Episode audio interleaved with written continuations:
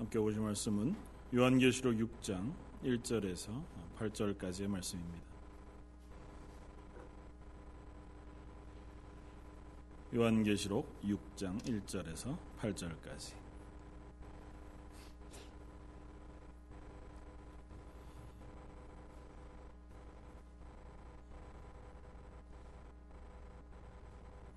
자였으면 우리 같이 한번 천천히 읽겠습니다. 내가 봄에 어린 양이 일곱 인 중에 하나를 떼시는데 그때 내가 들으니 내 생물 중에 하나가 우레소리와 같이 말하되 오라 하기로 이에 내가 보니 흰 말이 있는데 그 탄 자가 활을 가졌고 멸류관을 받고 나아가서 이기고 또 이기려고 하더라. 둘째 인을 떼실 때에 내가 들으니 둘째 생물이 말하되 오라 하니 이에 다른 붉은 말이 나오더라 그 탄자가 허락을 받아 땅에서 화평을 제하며 버리며 서로 죽이게 하고 또 큰 칼을 받았더라. 셋째 인을 떼실 때에 내가 들으니 셋째 생물이 말하되 오라 하기로 내가 보니 검은 말이 나오는데 그 탄자가 손에 저울을 가졌더라. 내가 내 생물 사이로부터 나는 듯한 음성을 들으니 이르되 한 데나리온의 밀한 되어 한 데나리온의 보리 석대로다 또 감남류와 포도주는 해치지 말라 하더라. 넷째 인을 떼실 때에 내가 넷째 생물의 음성을 들으니 말하되 오라 하기로 내가 보매 청황생말이 나오는데 그 탄자의 이름은 사망이니 음부가 그 뒤를 따르더라. 그들이 땅 4분의 1의 권세를 얻어 검과 흉년과 사망과 땅의 짐승들로서 죽이더라. 아멘. 어, 지난주에 6장에 대한 전반적인 이야기들을 함께 나누면서 어, 은혜를 나누었었습니다. 어, 그러면서 한 가지 어, 그 첫째인을 떼실 때에 어, 그 첫째인으로 인한 어, 이야기들은 지난주에 하지 않고 넘어갔는데 왜냐하면 이 첫째인을 떼실 때에 나타난 이야기가 아직도 명확하게 정리가 되지 않고 있는 본문 중에 하나이기 때문에 그렇습니다. 음, 그냥 살짝 살짝 조금씩 뭐 의견이 다르거나 이해가 좀 다르면 좋겠는데 첫째 인을 떼실 때에 어떻게 쓰고 있냐 하면 어, 흰 말이 나옵니다. 그리고 그 탄자가 활을 가졌고 멸류관을 받고 나아가서 이기고 또 이기려고 하더라.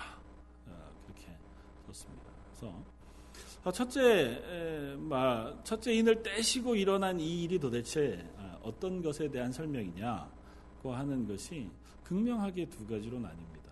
그래서 뭐 여러 주석 혹은 어, 요한계시록을 연구한 학자들도 어, 두 부류로 나뉘었습니다. 한 부류는 흰말을 타신 분이 메시아다, 예수 그리스도다. 19장의 뒤에 가면 똑같이 예수 그리스도께서 흰말을 타시고 어, 승리자로 나타나는 본문의 장면들을 볼 수 있습니다.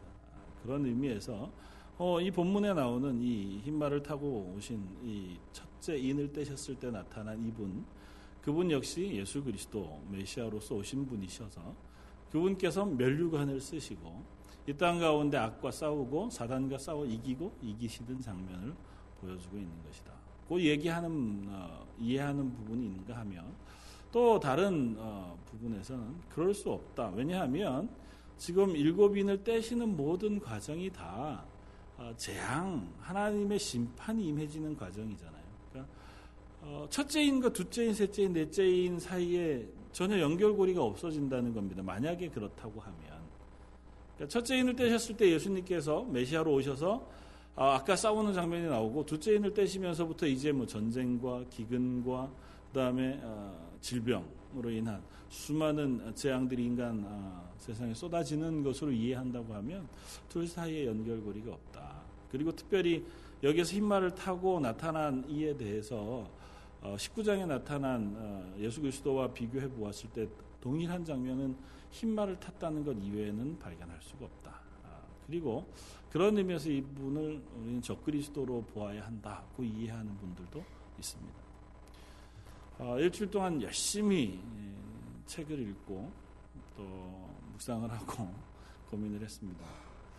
아, 물론 뭐 이 세세한 부분에 대해서 명확한 답의 근거가 도달하기는 참 어려운 것 같아 보입니다.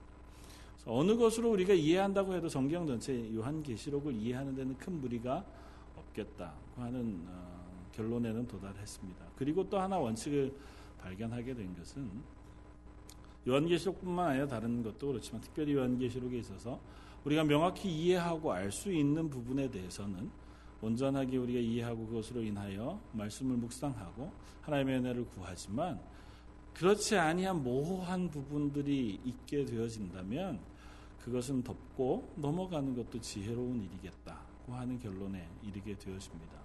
왜냐하면 그 부분을 하나씩 하나씩 다 확인하고자 하다고 보면 잘못된 어, 성경 해석의 우를 범하게 되어지는 것 같아 보입니다.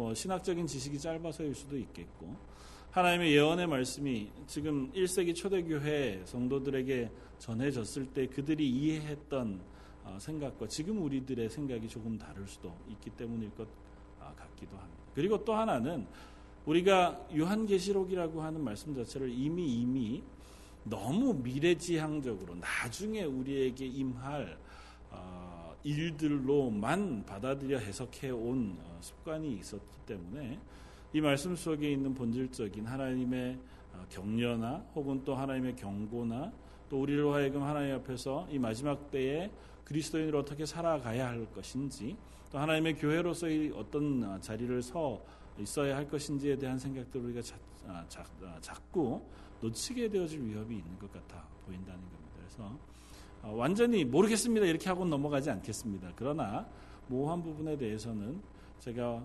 음, 단정적으로 이렇게 확인하지 않고 넘어가고 전체적인 부분의 이해만으로 넘어가는 것 어, 그것으로도 충분하겠다 그렇게 생각이 되어집니다.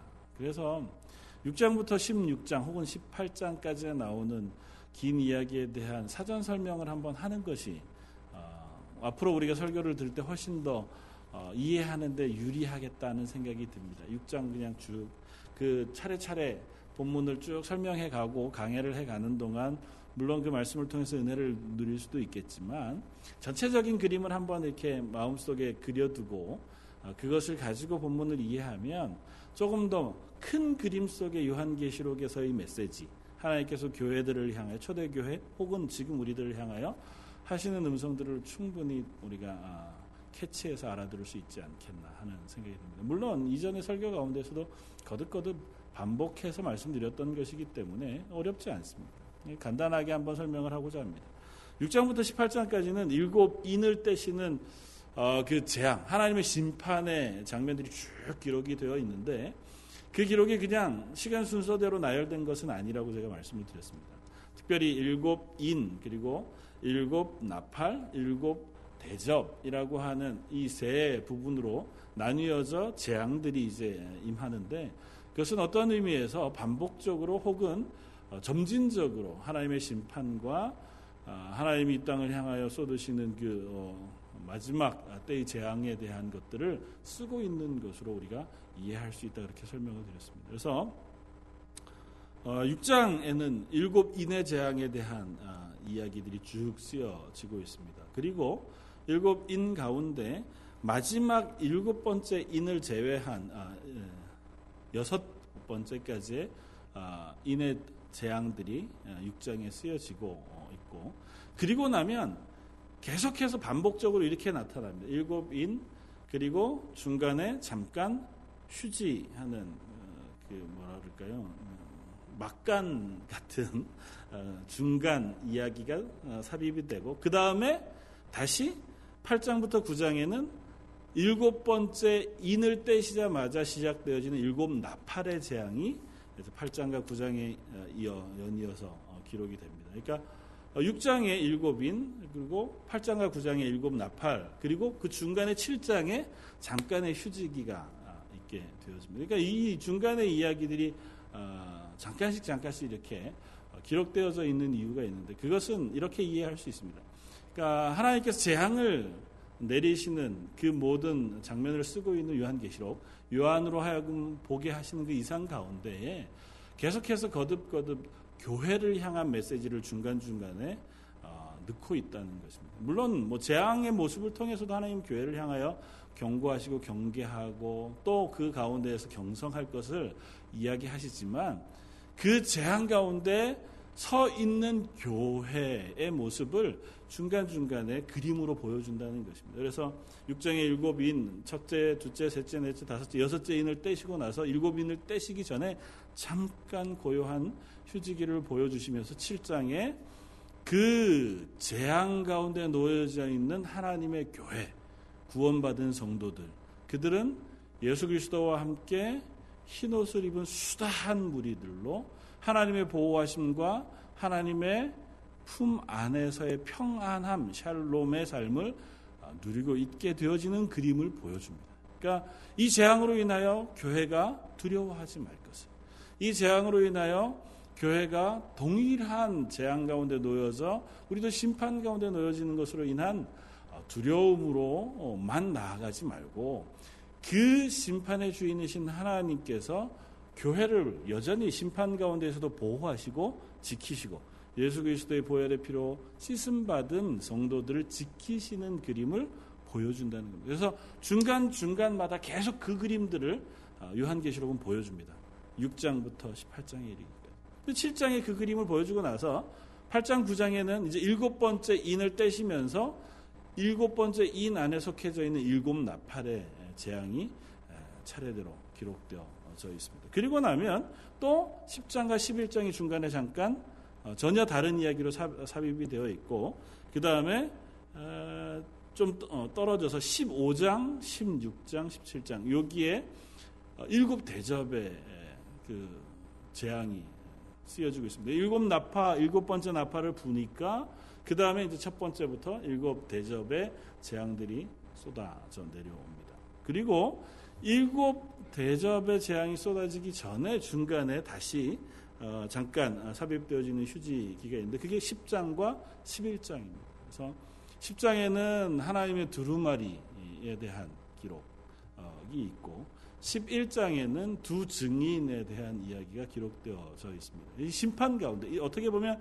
이게 점진적으로 좀 확장되어져 가거든요. 그래서 일곱 인을 떼시는 그 장면 오늘 본문에 보면 여섯 번째 인을 떼시니까 오늘 본문 뒤에 좀 읽어보면 하나님께서 여섯 번째 인을 떼실 때에 이제 자연계가 어, 하나님의 징계 가운데 놓여집니다. 그때에 어, 떤 일이 이루어지냐 하면 이 땅 가운데 사는 모든 사람들, 아, 4분의 1이 어, 어, 일곱 번째, 아, 아 죄송합니다. 8절.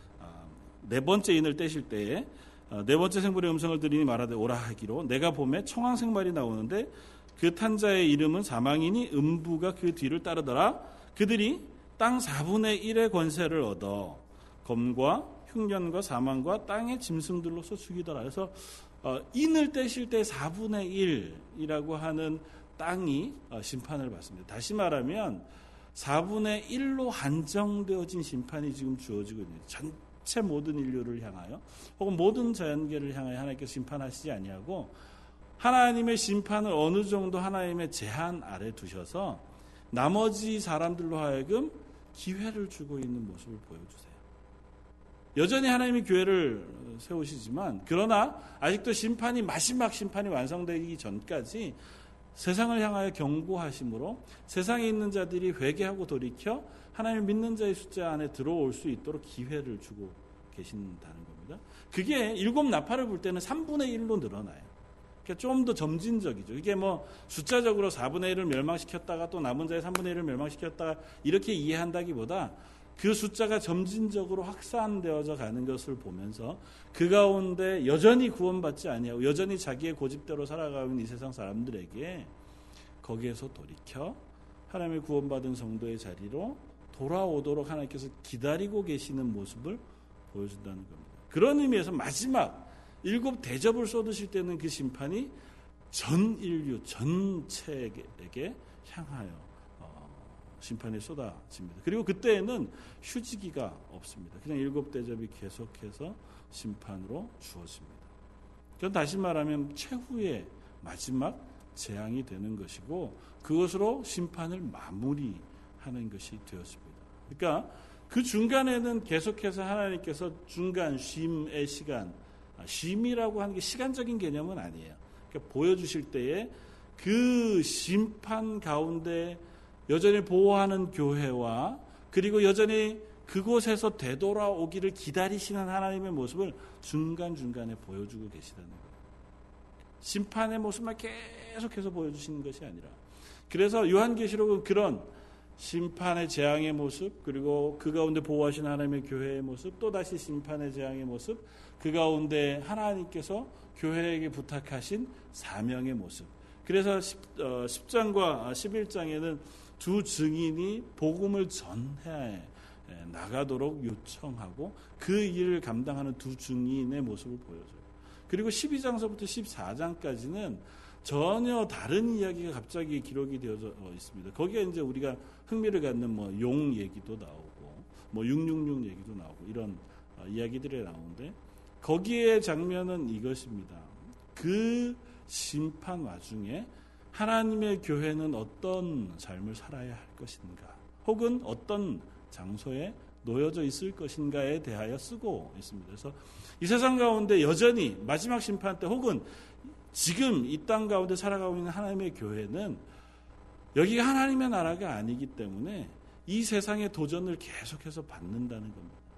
사단의 도전, 어, 세상의 죄악의 도전. 그것이 이제 뭐 때로는 용의 형상 혹은 두 짐승의 싸움 뭐 이러한 모습으로 계속해서 형상화되어 보여주는 모습을 통해서 하나님의 교회가 이 세상의 악과 계속해서 전투하며 싸우며 있어야 할 것이라고 하는 사실을 알려주시면서 그 가운데 하나님의 교회가 믿음을 지키며 하나님에 대한 예배와 찬양과 기도 그리고 성결한 삶, 거룩한 삶을 살아가도록 스스로를 단단히 세워나가 경계하도록 하나님께서 부탁하고 있는 모습을 보여줘요.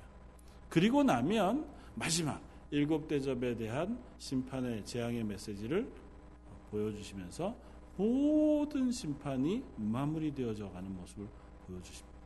그러니까 하나님의 심판의 메시지를 초대교회를 향하여 쓰고 계시면서도 중간중간에 계속해서 이것이 심판의 얘기만은 아니라고 하는 사실을 알려주고자 하시는 겁니다.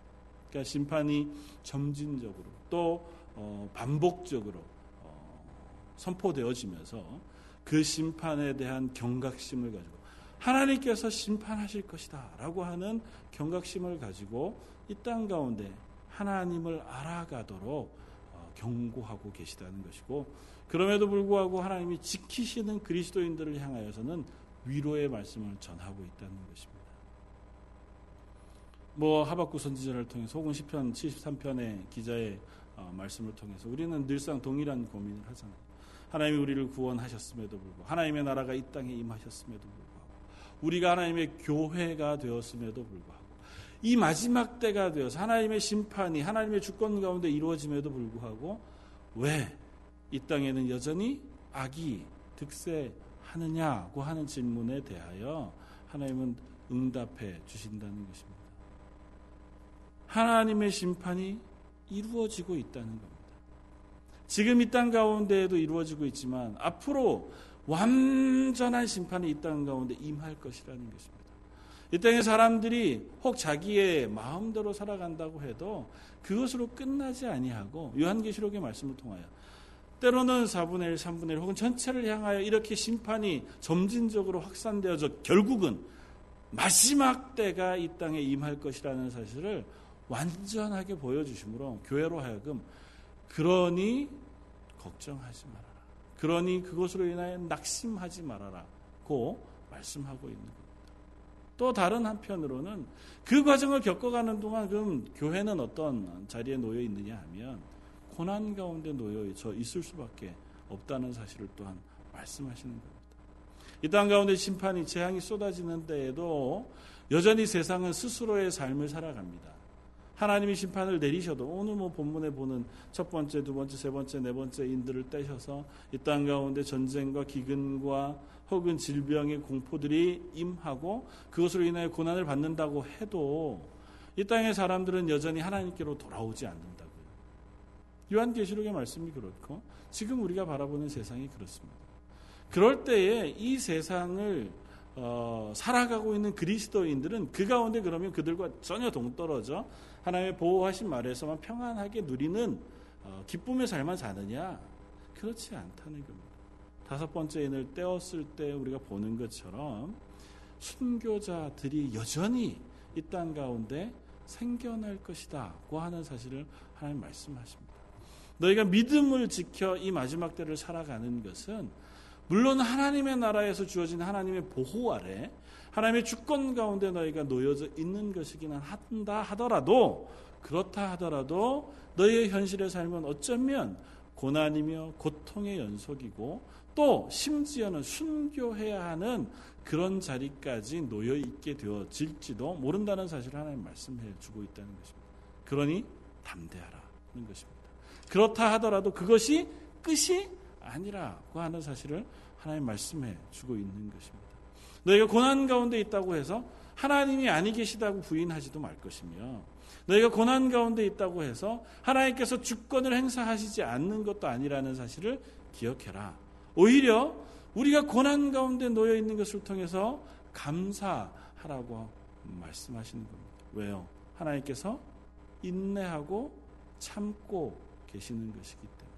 지난주에 살펴본 것처럼 아직도 하나님의 구원하실 숫자가 차지 않으셔서 하나님께서 이 땅을 향한 심판을 전폭적으로 다 쏟으시지 않고 부분적으로 제한하여 하나님의 심판이 이루어지고 있는 경고와 하나님의 구원의 은혜를 함께 보여주고 계신 것이라는 것입니다. 그걸 통하여 세상 사람들은 경고를 받고 되돌아오도록 하나님의 교회는 그 가운데 하나님의 구원으로 인하여 어, 믿음을 지키면서 이 세상 가운데 복음을 전하고 하나님을 예배하고 찬양하고 기도하는 본연의 성도의 삶을 살아가도록 하나님께서 지금 기다리고 계시다는 것입니다. 그러니까 요한계시록을 우리가 전체적으로 보면 이 메시지가 계속해서 반복되어질 거예요. 그러니까 전체 메시지 속에서 이 부분을 우리가 확인할 수 있다고 하면 다른 세세한 부분은 우리가 도대체 이게 무슨 전쟁이냐, 이게 누구냐, 이게 언제냐라고 하는 것에 대해서는 우리가 때로는 크게 관심 갖지 않아도 요한계시록을 이해하는 데는 큰 문제가 없다고 하는 사실을 염두에 두고 앞으로 말씀을 어, 들어주시면 좋겠다는 것입니다. 요한계시록은 거듭거듭 동일한 말씀을 계속해서 반복하고 있다는 것입니다. 장래에 되어질 일이기도 하거니와 현재 이 땅 가운데 이루어지고 있는 일이기도 합니다. 예수님 이후에 다시 오실 예수님의 재림의 때까지 이 계시록의 일들은 어쩌면 경중 혹은 어, 시차의 문제일 수는 있겠지만 계속 이 땅 가운데 이루어지고 있는 일입니다. 하나님은 여전히 예수님의 때부터 예수님이 이 땅에서 귀신을 내어 쫓고 사단의 머리를 밟아 죽음을 깨고 일어나 부활하신 그때로부터 이 세상 가운데 횡행하고 있는 사단의 세력을 내어 쫓는 하나님의 나라의 임재를 이루셨습니다. 그때부터는 이 땅 가운데 하나님의 통치가 이루어지고 있는 거예요. 그 통치는 누구 속에 이루어지냐면 하나님의 교회들 속에서 하나님의 그리스도인들 속에서 이루어지고 있는 겁니다. 그러나 아직 예수님이 재림하실 때까지는 그것이 완전하게 음, 완성되지는 않았다는 것입니다. 여전히 잔재하고 남아 있는 사단의 세력, 우리의 죄의 모습들이 남아 있어서 하나님의 나라에 완성되어진 영화로운 그 하나님의 백성의 자리에까지는 아직 이르지 못한 그래서 그곳까지 나아가는 동안 계속해서 전투하며 싸워 나아가는 부르심의 삶을 우리는 살아가야 한다는 것입니다. 그리고 그 부르심의 이유가 다른 것이 아니라 여전히 구원할 사람의 숫자가 남아있기 때문이라고 예수님 말씀하고 계시다는 거예요. 하나님 우리를 구원하시지 못하셔서도 아니고 구원하는데 시간이 오래 걸려야 숙성이 되어지고 구원이 완성되어지기 때문도 아니라 그 기간 동안에 아직도 하나님의 구원 안에 들어오지 못하고 예수 그리스도의 십자가의 보혈의 피로 씻음 받지 못한 이 세상의 사람들을 향한 긍휼한 마음을 하나님께서 가지고 계시기에 그들을 향하여 참고 인내하고 계시는 것이고 그 참고 인내하심의 시간 동안 하나님의 교회들로 하여금 그 일을 감당하여 복음을 증거하고 하나님을 예배하고 하나님의 복음의 전도자의 삶을 살아가도록 부탁하고 있기 때문이라는 사실을 말씀하고 있다는 것입니다. 요한계시록도 거듭거듭 그 이야기를 할 때 우리가 이 말씀을 통해서 아 그렇구나.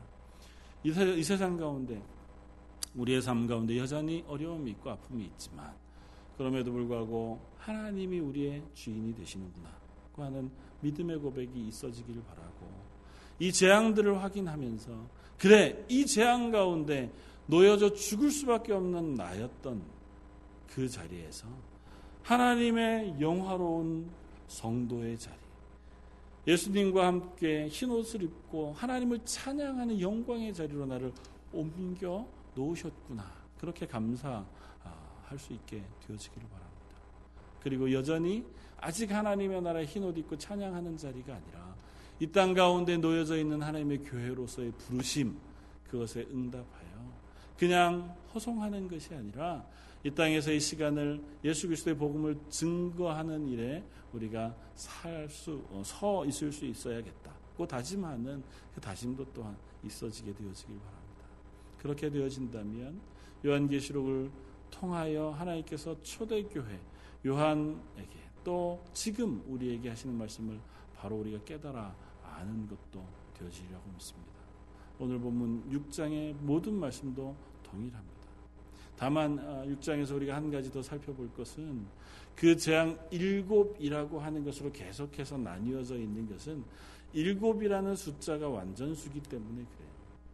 일곱이라는 숫자가 완전하게 하나님께서 이 땅을 향하여 이루고 계시는 구원의 사역, 심판의 사역을 완성하시는 것이기 때문에 일곱이라는 숫자로 나누어 놓는데 조금 더 이해하기 쉽게 이것을 우리가 어, 설명해 본다면 넷, 둘, 하나로 나누어서 이해하면 조금 더 쉽습니다. 첫 번째 재앙에서 네 번째 재앙까지. 그건 보통은 좀 서원적인 재앙이에요. 그러니까 뭐 그걸 굳이 이렇게 구분하는 건 우리들의 언어죠. 하나님 그렇게 구분해 놓으신 건 아니고 우리가 이해할 때에 첫 번째 인을 떼실 때부터 네 번째 인을 떼실 때까지는 이 자연계를 향하여 내려지는 하나님의 재앙입니다. 그래서 조금은 어떤 의미에서는 뒤에 나오는 것보다는 좀 가벼워요. 그리고 선적인 재앙에 가깝습니다. 반면에 뒤에 나오는 두 재앙은 훨씬 더 깊습니다. 무겁고 어렵습니다. 대신에 그 무거운 어, 그 재앙들을 통하여 우리는 하나님의 심판의 어미함을 또한 발견하게 되었습니다. 그리고 마지막 한 번은 일곱 인에서 일곱 나팔로, 일곱 나팔에서 일곱 대접으로 연결되어지는 연결고리의 역할만을 해요. 그러니까 일곱 인을 떼시면 이제 그때부터 일곱 천사가 일곱 나팔을 하나씩 불어갑니다. 일곱 번째 나팔을 불면 다시 일곱 천사가 일곱 개의 대접을 아, 쏟습니다. 그러니까 그런 어, 문학적인 장치와 같이 우리에게 보여주는 어, 그림들이 있습니다. 그래서 오늘 본문의 일곱 어, 인을 떼시는 그 네 장면, 그 중에 앞에 네, 첫 번째, 두 번째, 세 번째, 네 번째 인을 떼시는 것은 동일하게 하나님의 심판의 메시지로 이해하는 것이 좋겠다고 생각이 되어집니다. 그래서 어, 첫 번째 인을 떼셨을 때 나타난 흰 말과 그 탄 멸류관을 쓴이 아, 사람 그분은 예수님으로 보는 데는 조금 무리가 있겠다는 생각이 듭니다. 왜냐하면 어, 여러 가지 뭐 어, 물론 뭐 메시아로 보고 예수님으로 보아도 본문을 이해하는데 전혀 어렵지 않습니다. 왜냐하면 모든 심판을 다 시작하시는 그 첫머리 예수 그리스도의 십자가의 구원의 은혜로 이 모든 심판의 주인 되시는 예수 그리스도를 보여준다고 이해한다고 해도 별반 다르지 않습니다. 그러나 일곱 인이 전체적으로 심판을 이야기한다고 했을 때 또 이 인을 떼시는 분이 어린 양 대신 예수님이라고 하셨을 때 인을 떼어 나타난 흰말을 탄 어떤 한 존재 그는 아마 하나님의 심판의 명령을 받은 또 다른 천사든 어떠한 존재로 이해하는 것이 훨씬 더 분명하겠다는 생각이 들고 그가 나아가 싸워 이기고 이기는 것은 두 가지로 우리가 이해하면 좋겠다는 것입니다. 하나는 교회의 싸움으로 이해해도 좋을 것 같고 또 하나는 이 세상 가운데 일어나는 전쟁으로 이해해도 좋겠다는 것입니다.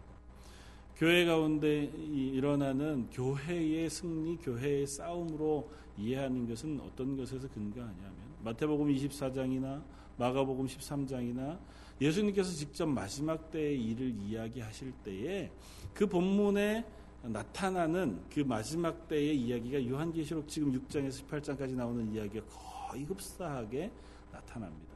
그때에 예수님께서 그 말씀을 하시면서 뭐라고 말씀하시냐면 예수께서 이르시되 마가복음 13장 5절입니다. 너희가 이 사람의 미혹을 받지 않도록 주의하라. 많은 사람이 내 이름으로 와서 이르되 내가 그라하여 많은 사람을 미혹하리라.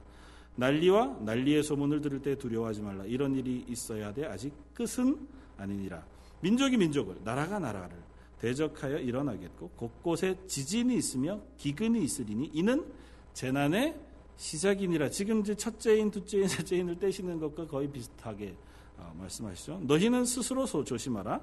사람들이 너희를 공회에 넘겨주겠고 너희를 회당에서 매질하겠으면 나로 말미암아 너희가 권력자들과 임금들 앞에 서리니 이는 그들에게 증거가 되려 함이라. 또 복음이 먼저 만국에 전파되어야 할 것이니라.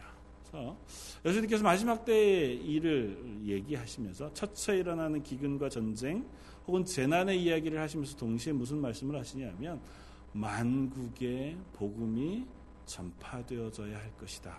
그 하는 선언을 하시고 그 일을 교회에 맡겨주고 계시다는 것입니다. 그래서 오늘 본문에 처음 나오는 이것이 교회가 복음을 들고 이 세상 가운데 나아가 싸우는 싸움으로 이해하고 그 복음을 확장하는 복음을 전파하는 싸움으로 이해해도 우리가 무리가 없겠다.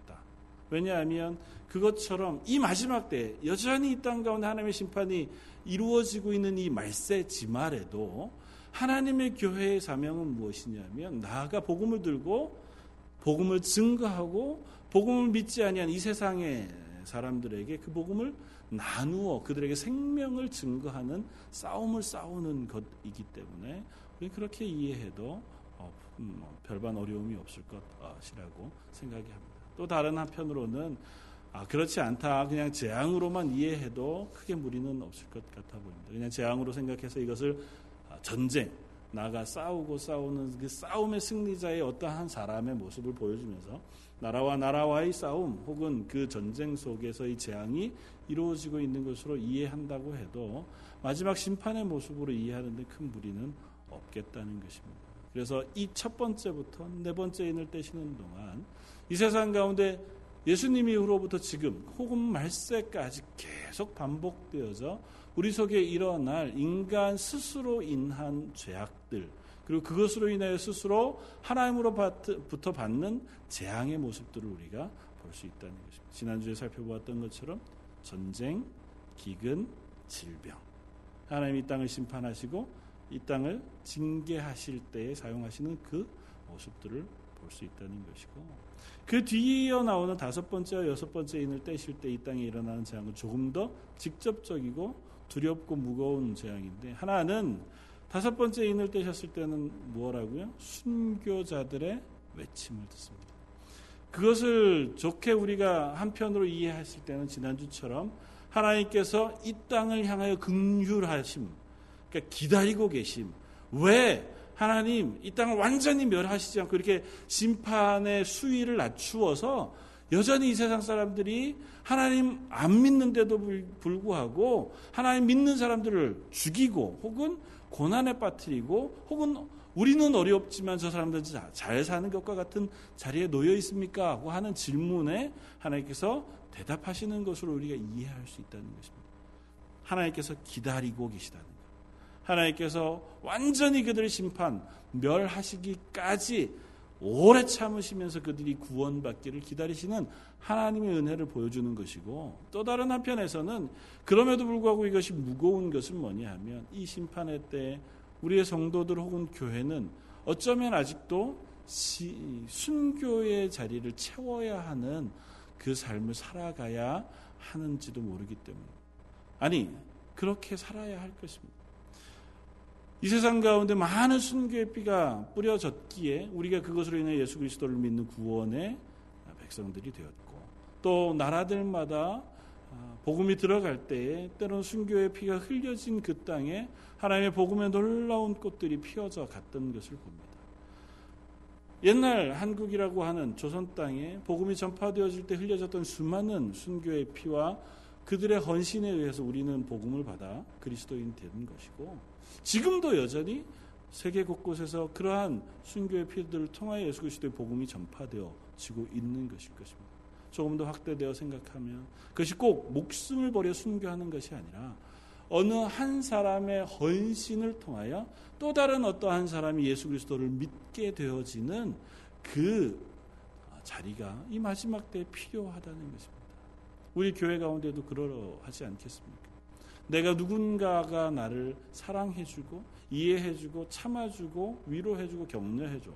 나를 끌어 안아주어서 내가 하나님의 자리, 성도 혹은 하나님의 백성의 자리에 서서 예배하는 사람 되어져 있는 것 아니겠습니까? 그것이 내 부모님이라 하더라도 어느 누군가가 나를 위하여 헌신하고 사랑해 주었기에 이 자리에 있었던 것인 것처럼 하나님 또 우리에게 동일한 것을 요구하시는 것이라는 겁니다.